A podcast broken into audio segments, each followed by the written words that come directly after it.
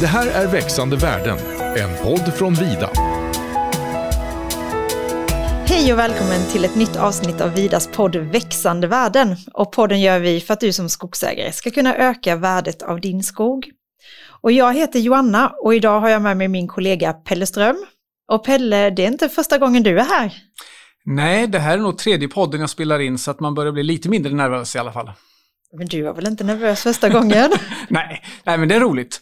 Mm. Och idag ska vi prata om skogsbränder och uh, hur vi jobbar med det i skogsbranschen och hur vi undviker dem framförallt då.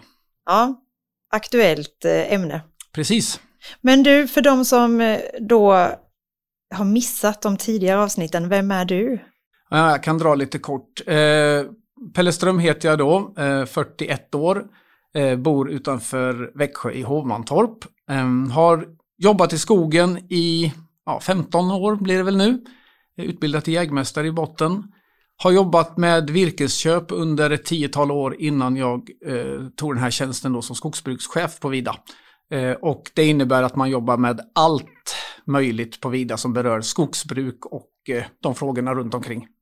Eh, mycket myndighetskontakter och utbildningar och eh, efter 2018 också då eh, ansvarig för våran arbete med brand och brandrisk. Mm. Så det är ju jättepassande att du är här idag. Ja. Mm.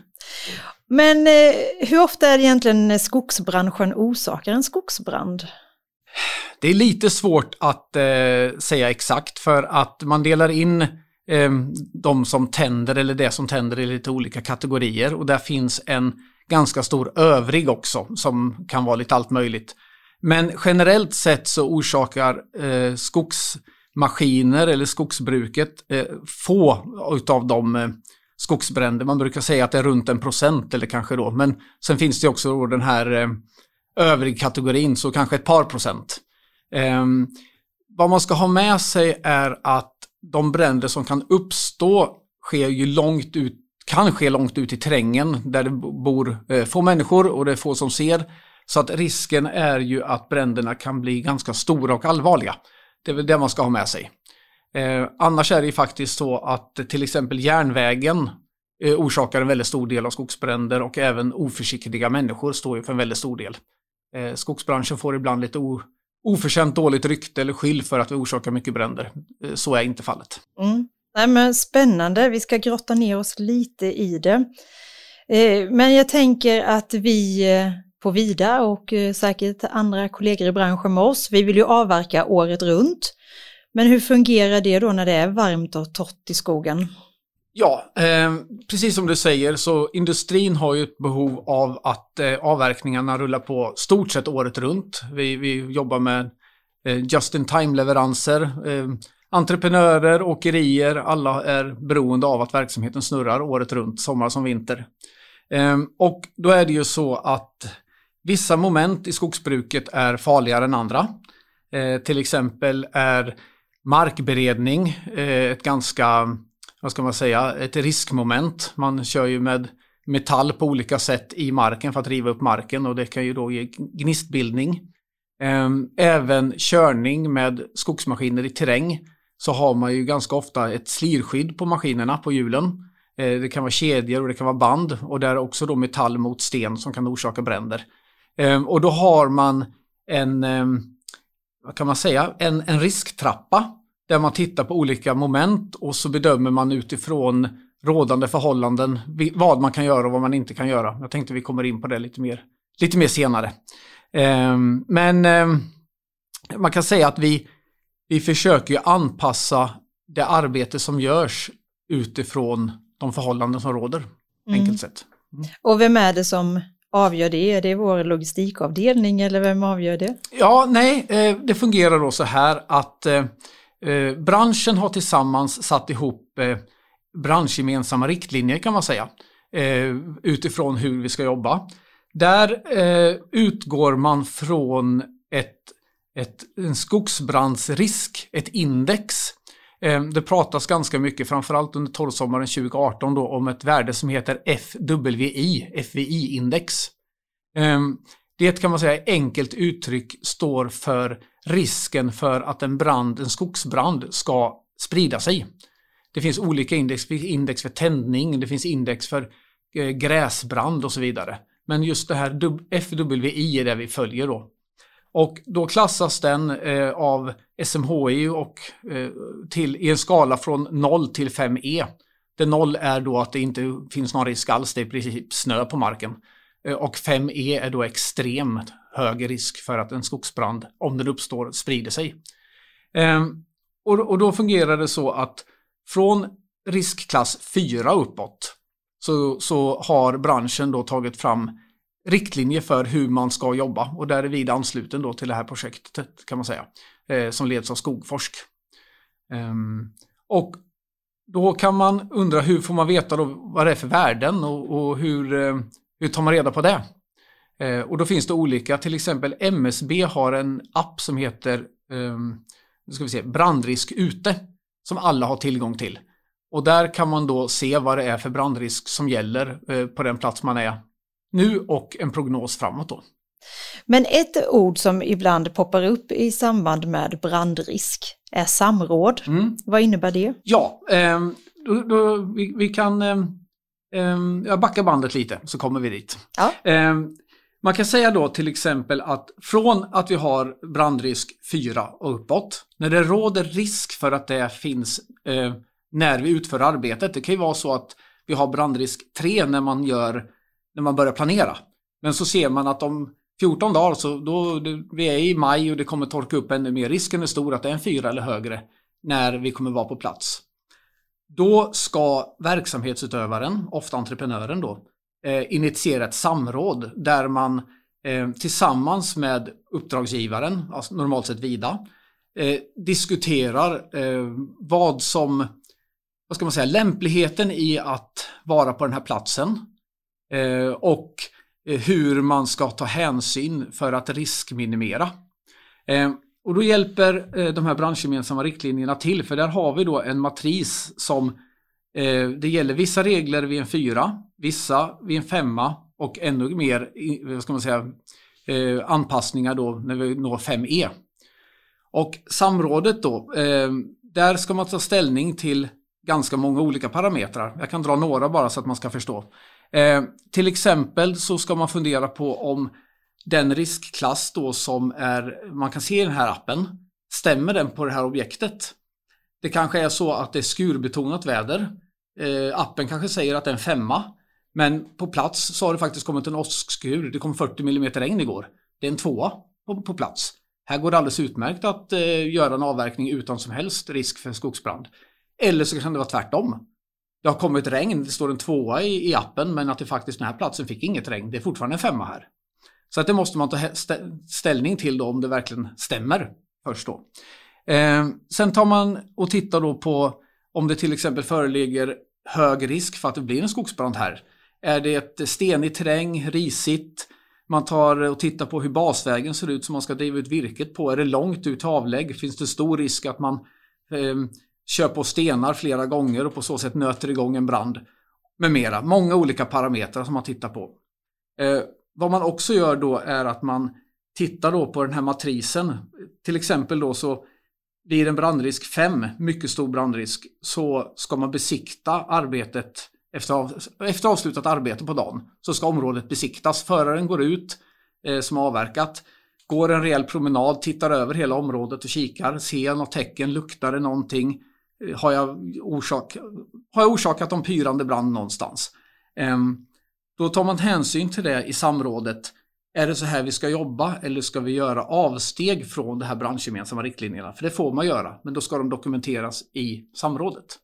Det kan ju vara så till exempel att man ska ut på en jätteblöt myr. Det går bara när det är brandrisk 5E. Det är bara då det är torrt nog att köra här. Men det är fortfarande plaskblött. Här går det bra att köra med band.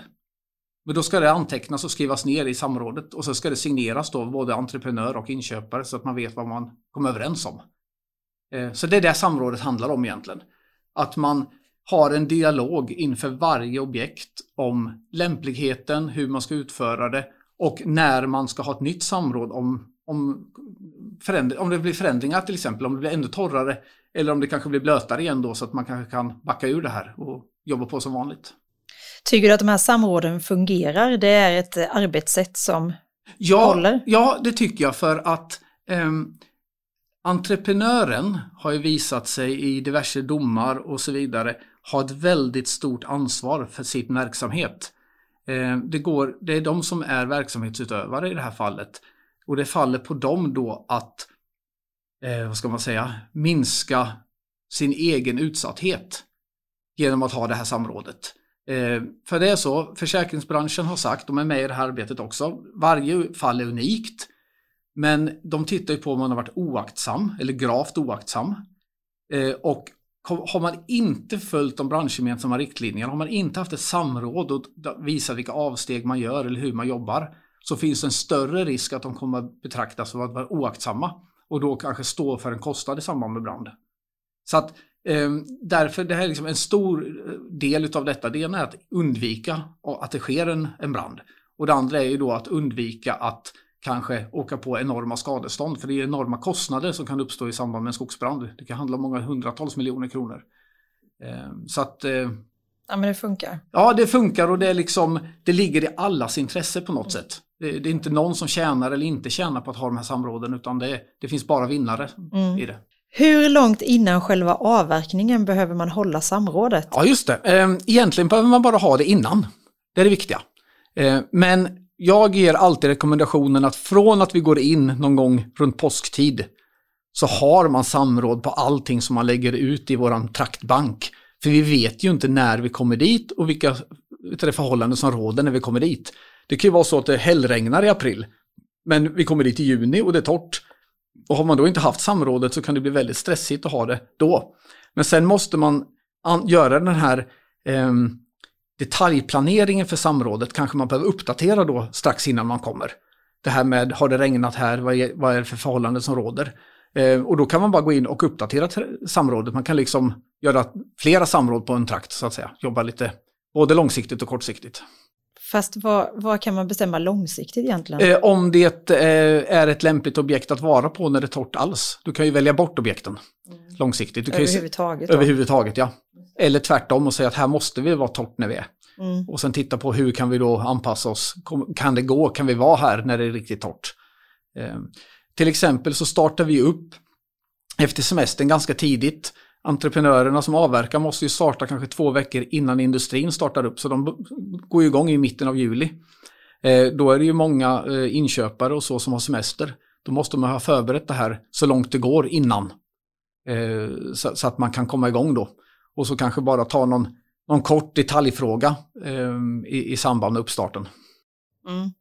Men är det någon gång vi undviker att göra jobb i skogen med risk för brand? Är det vanligt att vi... Ja, alltså anpassningen sker hela tiden. Eh, markberedning till exempel är en sån sak.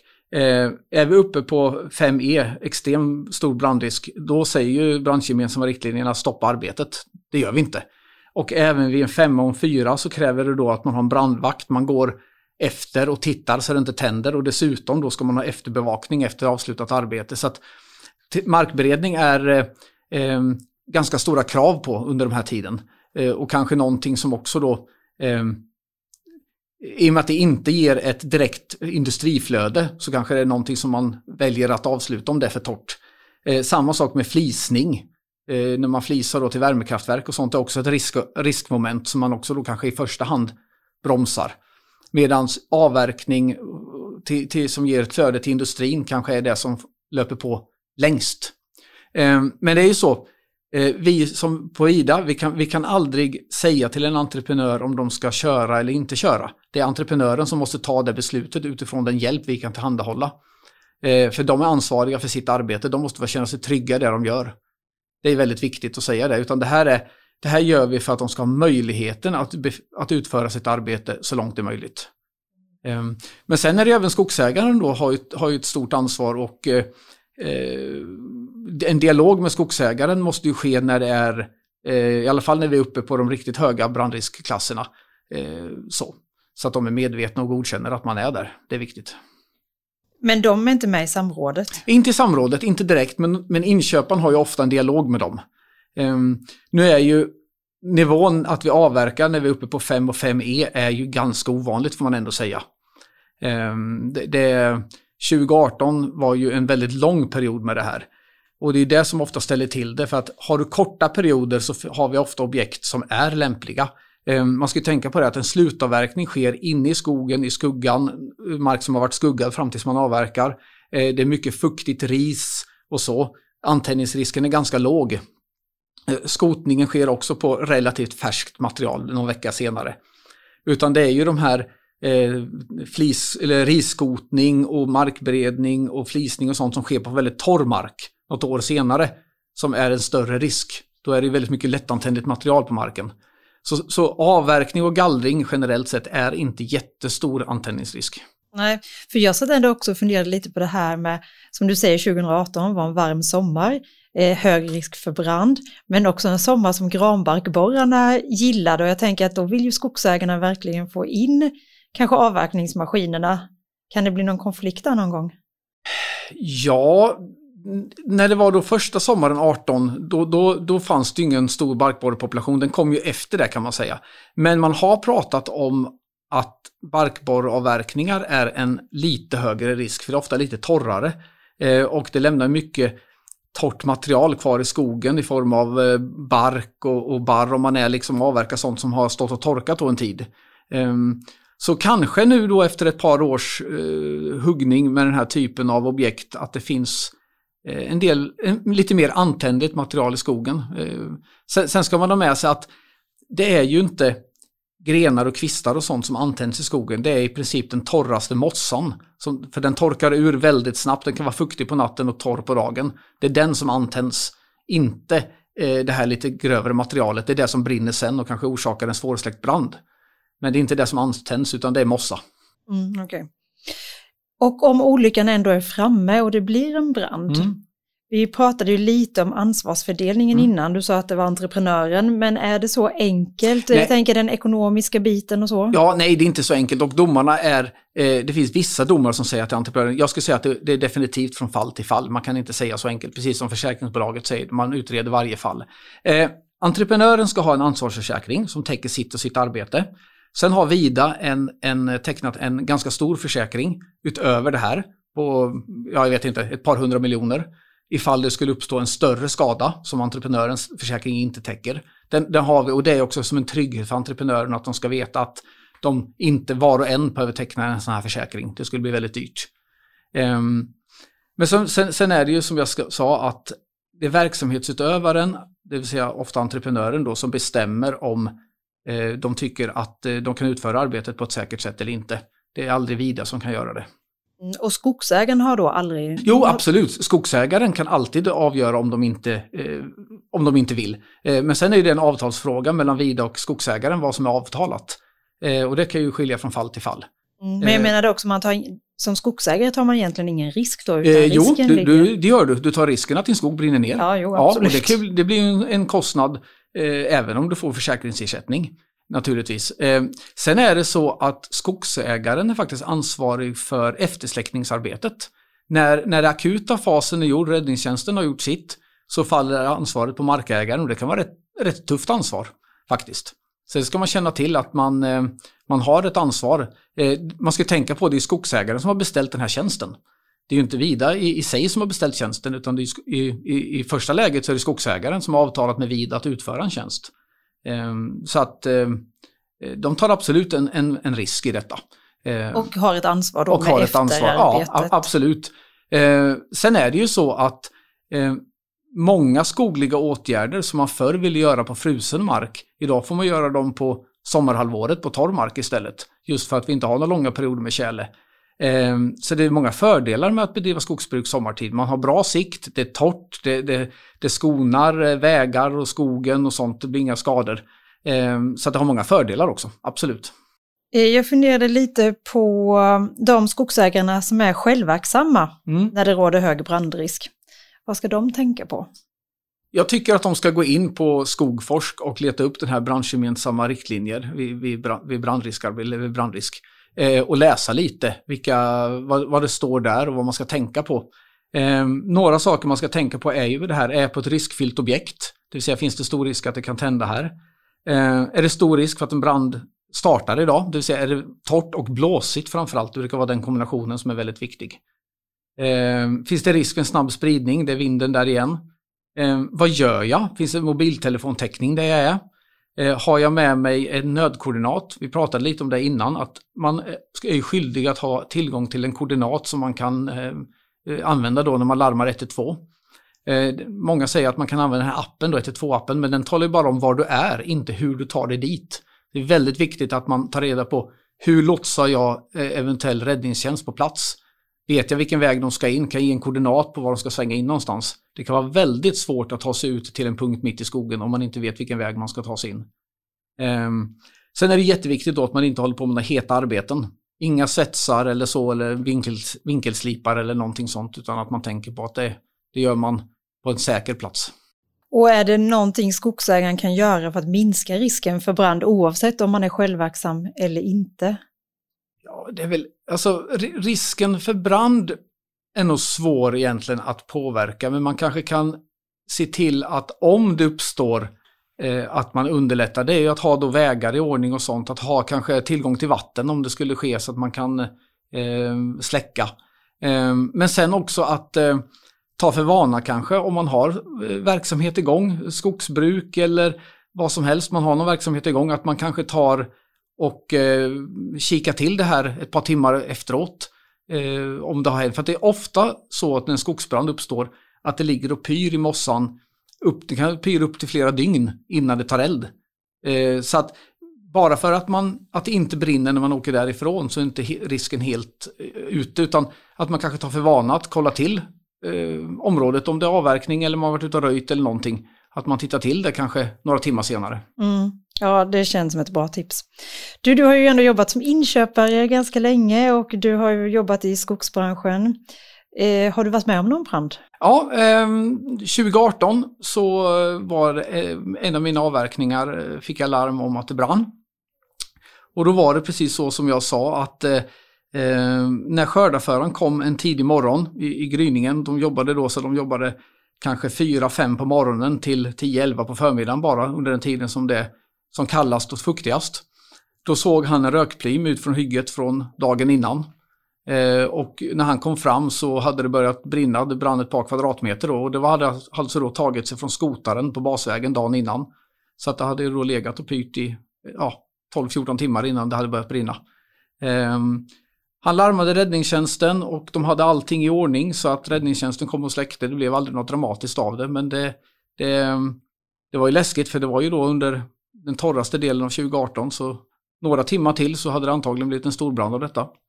Mm. Eh, sen eh, eh, min, min, egen fastighet då utanför Hovmantorp, där har vi haft bränder, eh, faktiskt fyra bränder på tio år runt omkring.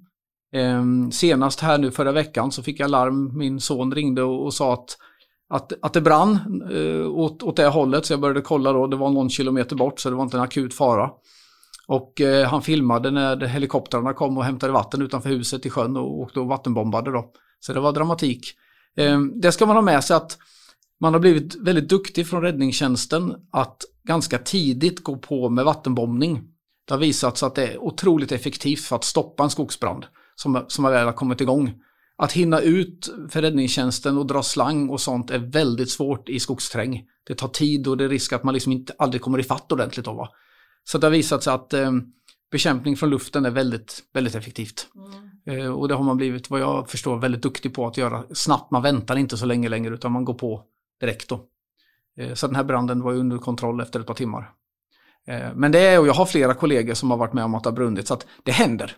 Men är det då i samband med att man har varit där och arbetat eller är det naturliga anledningar? Nej, det här som skedde nu var nog, eh, eh, det var mänsklig aktivitet. Någon som hade varit och eldat. Och det hade gått, gått eh, fel då. Eh, så, så, att eh, man kan säga på mina tio år och alla dessa avverkningar som jag har varit med om så är det en tändning en gång då, vad jag vet 2018 då det var allra, som allra torrast. Mm. Eh, så att det är inte vanligt. Men konsekvenserna kan ju bli förödande när det sker så att det är därför vi är så noga. Mm. Och vårt tips får väl bli då att man inte bara eh, efterkontrollera sin avverkning utan man, att man också är försiktig när man själv är ute och grillar eller är i skogen. Ja, absolut, ja, det glömde jag säga. Det, var, det kan nog vara en 7, 8, 10 år sedan jag var på väg hem från jobbet, också en, en, en sommar, det var torrt. och såg att det rök från, från skogen. Så jag stannade bilen och sprang in och skulle se vad det var. Och då var det en, eh, någon som hade eldat i en sjökant och det hade spridit sig. Och jag kikade runt om och se om jag hittade någon gammal löskar eller hink eller någonting och skulle släcka, för det var fortfarande en jätteliten brand. Och medan jag letade där någon minut och vände mig om, då brann det jättemycket. Så det var det bara att springa därifrån och ringa brandkåren. Och så fort går det, när det väl har tagit sig och vinden ligger på, då är det bara någon minut från att det är släckbart själv till att det har gått för långt. Så att, eh, men då kom ju brandkåren snabbt och kunde släcka och så. Men det är, så jag har sett en, en skogsbrand ta fart och det går väldigt fort. Väldigt fort. Du, vad är dina sammanfattande råd till skogsägarna? Um, ja, att vara försiktig och att planera och att kanske um, Eh, prata med dem. Har ni entreprenörer som ska ut och göra åtgärder? Jag menar säsongen är lång, den börjar i, i april och kanske håller på ut i september. Det är inte så att man inte kan göra skogliga åtgärder nu utan man ska definitivt göra dem. Men att ha en dialog, diskutera hur, hur, hur eh, planerar man för att minska risker? Är det någonting jag som skogsägare kan hjälpa till med? Eh, och så. Eh, så att man har en dialog eh, för att minska risken för skogsbränder. Det tycker jag är viktigt. Mm. Och ha koordinaterna med ja, dig. Precis, nödkoordinaten den ska man ha oavsett anledning när man är ute i skogen. Eh, för när det väl händer någonting så är det o, o, vad ska man säga, enormt viktigt att kunna larma och få in dem på rätt ställe. Då avslutar vi dagens podd. Önskar alla en fin dag mm. och eh, på återseende, eller återhörande. Ja, ta hand om er. Ta hand om er. Hej då. Det här är Växande världen, en podd från Vida.